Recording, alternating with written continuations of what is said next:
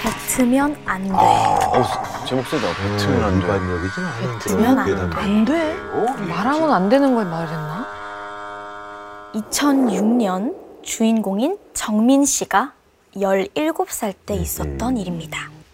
저희 어머니가 이제 돌아가시고 아빠는 사업 때문에 저를 키우실 조금 여건이 안 되셔가지고 제가 한 두 살 때쯤 아기 때는? 그러니까 세살 때쯤에 할머니 손에 맡겨졌어요. 전북 고창이라는 데인데 해리면이라는 데에 있는 마을이거든요. 그 바닷가 사이에 있는 마을이어서 그런지 안개가 좀 새벽에 많이 끼는 편이었는데 그 물안개가 엄청 심하게 끼고 사람이 안 보일 정도로 낀 날이 있었는데 그날 저한테 이상한 일이 일어났었어요. 음? 자, 평소보다 물안개가 심하게 꼈던 그날 저녁에 할머니가 갑자기 정민 씨 앞으로 바가지를 내밀어요. 그 안에 있던 건 생쌀이었어요. 쌀? 잔말 말고 이거 입에 다 물어. 생쌀을 왜?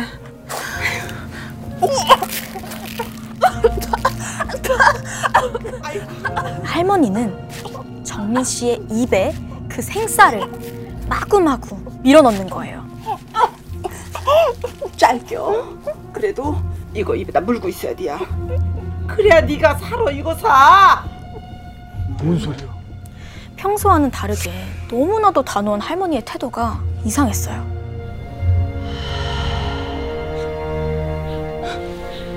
할미 말 명심이야. 절대로 뱉으면 안 돼. 절대로 뱉으면 안 된다. 응? 알았지? 절대 뱉으면 안 된다고 거듭 강조하시는 할머니의 말에 정민 씨는 어쩔 수 없이 생쌀을 입에 물고 있어야 했죠. 밤새 뜬 눈으로 뒤척이고 있는 그때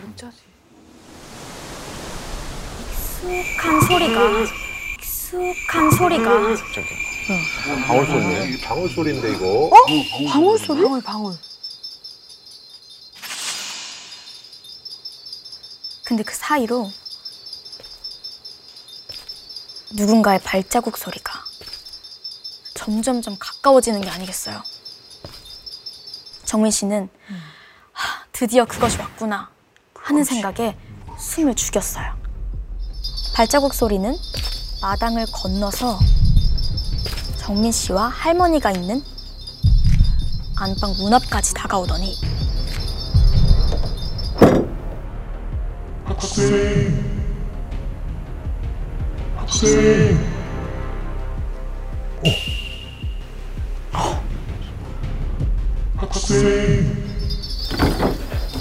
그 순간 입안이 타는 듯한 고통이 막 느껴지기 시작했어요.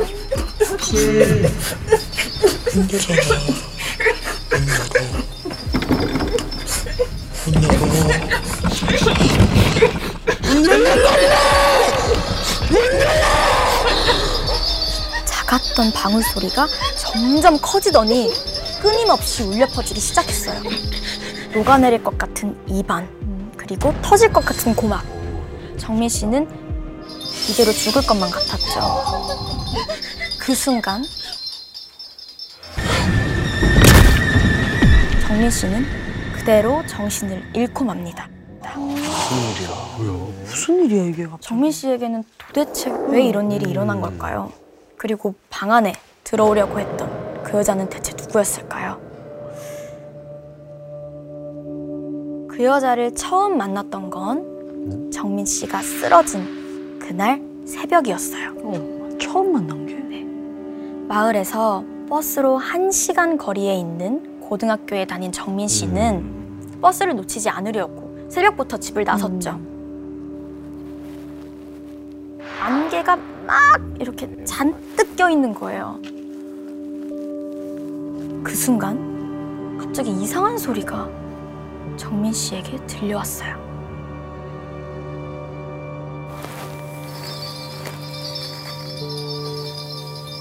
나직하게 울려 퍼지는 그 방울 소리는 마치 정민 씨에게 이리 오라는 듯이 속삭이는 것 같았어요. 그때 갑자기 방울 소리가 뚝 멈추더니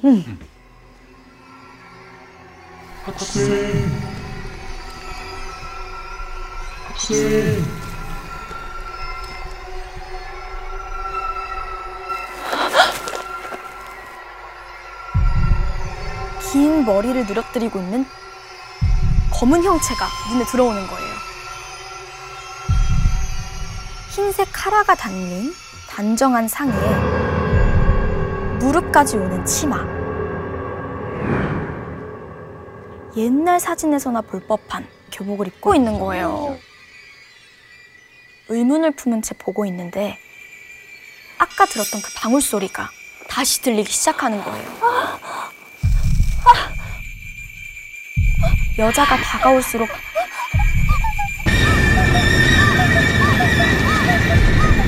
귀가 터져버릴 듯한 괴로움에 정신없이 막 도망치기 시작했어요. 때마침 도착한 버스에 재빨리 올라탄 순간 뚝! 정민 씨를 괴롭히던 방울 소리가 거짓말처럼 사라졌어요. 무슨 일이야? 버스를 탔어야 되나? 도대체 뭐지?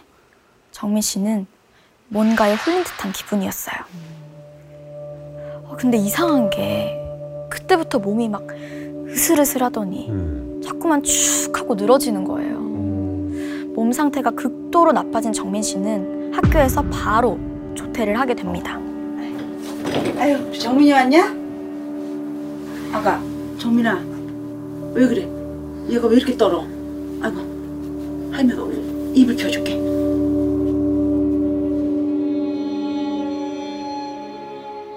따뜻한 방에 누운 정민 씨가 잠이 들락말락 하려던 그때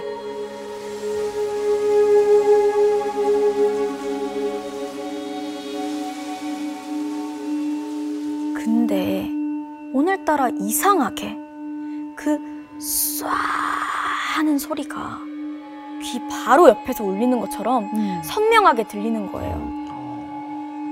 흔들리는 나뭇잎 소리 사이로 희미하게 울려 퍼지는 방울 소리.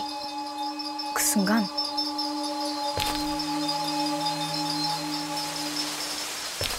방문 밖에 웬 그림자 하나가 마당을 왔다 갔다 돌아다니고 있는 거예요. 무서워. 누워있던 정민 씨가 몸을 일으키려고 하는데 아, 몸이 마음대로 움직이질 않았어요.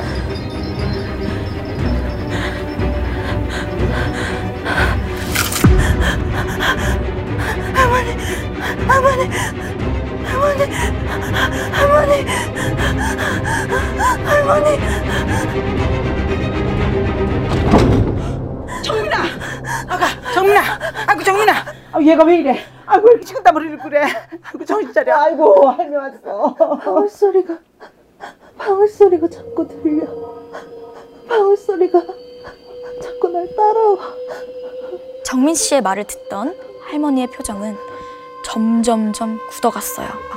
음, 아, 아시구나.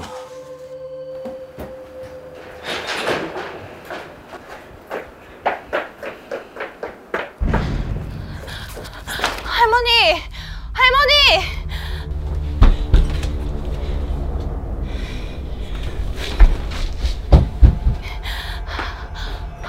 할머니 어디가? 할머니! 그리고 집 뒤에 있는 숲으로 마구마구 뛰어가셨어요. 어디가? 여기 있네. 그곳에는 성인 한 명이 들기도 버거울 정도로 무거운 돌절구가 덩그러니 놓여 있었어요. 뭘좀 좋다게. 사라진 줄 알았는데 왜 나타난겨? 어? 그리고 우리 손주는 왜 괴롭혀? 왜? 왜? 왜? 익숙한 방울 소리가 또다시 정민 씨 귓가에 울리기 시작했어요. 분명히 여기 있는데 어? 대체 어디 있는 거요? 어디 있는 거요?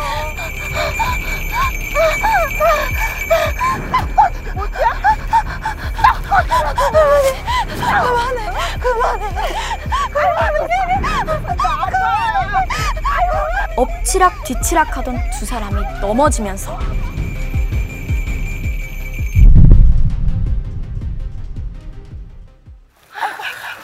아이고 이게 뭐예요? 절구가 놓여있던 그 자리에 천 같은 게 튀어나와 있는 거예요.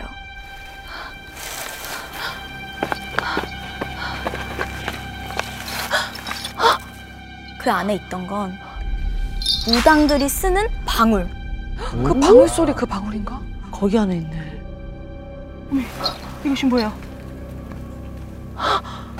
그리고 어떤 여자의 사진이었어요. 할머니, 이 여자. 아침에 봤던 그 여자야. 아이고 이게 여기 있었네 여기 있었어. 나는 그런 줄도 모르고. 할머니는 정민 씨에게 이런 이야기를 해주셨어요. 오래전 절구가 있던 이 터에는요, 용한 무당과 딸이 살고 있었대요. 그런데 어느 날, 그 용했던 무당의 신기가 뚝 끊기더니 딸에게 가버린 거예요. 아, 대를 이어서.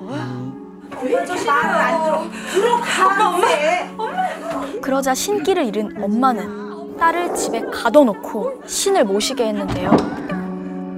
집안에 갇혀서 억지로 무당이 된 딸은 집에서 목을 맨 채 발견이 됩니다. 아이고 아이고 아이고 비극적으로 그렇게 됐구나 받아들이기가 쉽지 않았구나 그때 당시 그 딸의 나이가 17살. 근데 그 뒤로 그 딸 또래였던 마을의 여학생들이 원인 모를 병으로 앓기 시작한 거예요. 외롭게 간 그 딸의 저주라고 생각한 마을 사람들은 딸의 영혼이 무사히 떠나갈 수 있게 집을 잘 정리해서 말끔히 태워줬어요. 근데 땅 속에 이런 사진이 있었다는 건 아무도 몰랐던 거죠. 누구야, 누구? 내가 분명히 그때 다 집도 불태웠고 남은 거라고는 저 절구뿐이었는데 세상에 이런 거를 그 밑에다가 숨겨뒀을 줄이야. 이런 게 있으면 절대 안 돼. 이러다가 오늘 밤은 넘기기 힘들 거요. 할머니는 분명 그 딸이 또 찾아올 것이라고 확신을 하게 됩니다. 그날 밤 할머니가 가져온 것은요, 바로 소금에 절인 생쌀이었죠. 아, 그래서 짰구나. 그 여자가 정민 씨를 홀리는 걸 막기 위한 할머니가 생각해낸 비방이었던 거예요.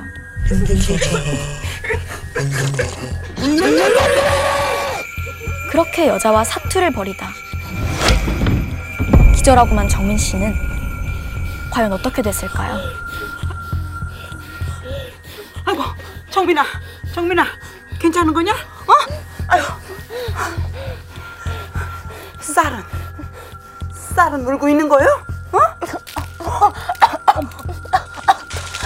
그건 마치 불에 탄 것처럼 시꺼멓게 변해 있던 쌀알들이었어요. 그래서 아까 탄 냄새나고 막 그랬나 보다. 정민 씨가 고통을 느끼는 동안 입안에서는 쌀들이 뜨겁게 타들어가고 있었던 거죠. 할머니는 정민 씨 입안에서 나온 새까맣게 변해버린 쌀을 막 빻으시더니 땅 속에서 찾은 방울과 사진을 한 군데 모아서 태우셨어요. 아이고 그 뒤로 정민 씨는 다시는 그 방울 소리를 듣지 못했다고 합니다. 더 많은 이야기는 목요일 밤 MBC 심야 괴담회에서 들을 수 있습니다.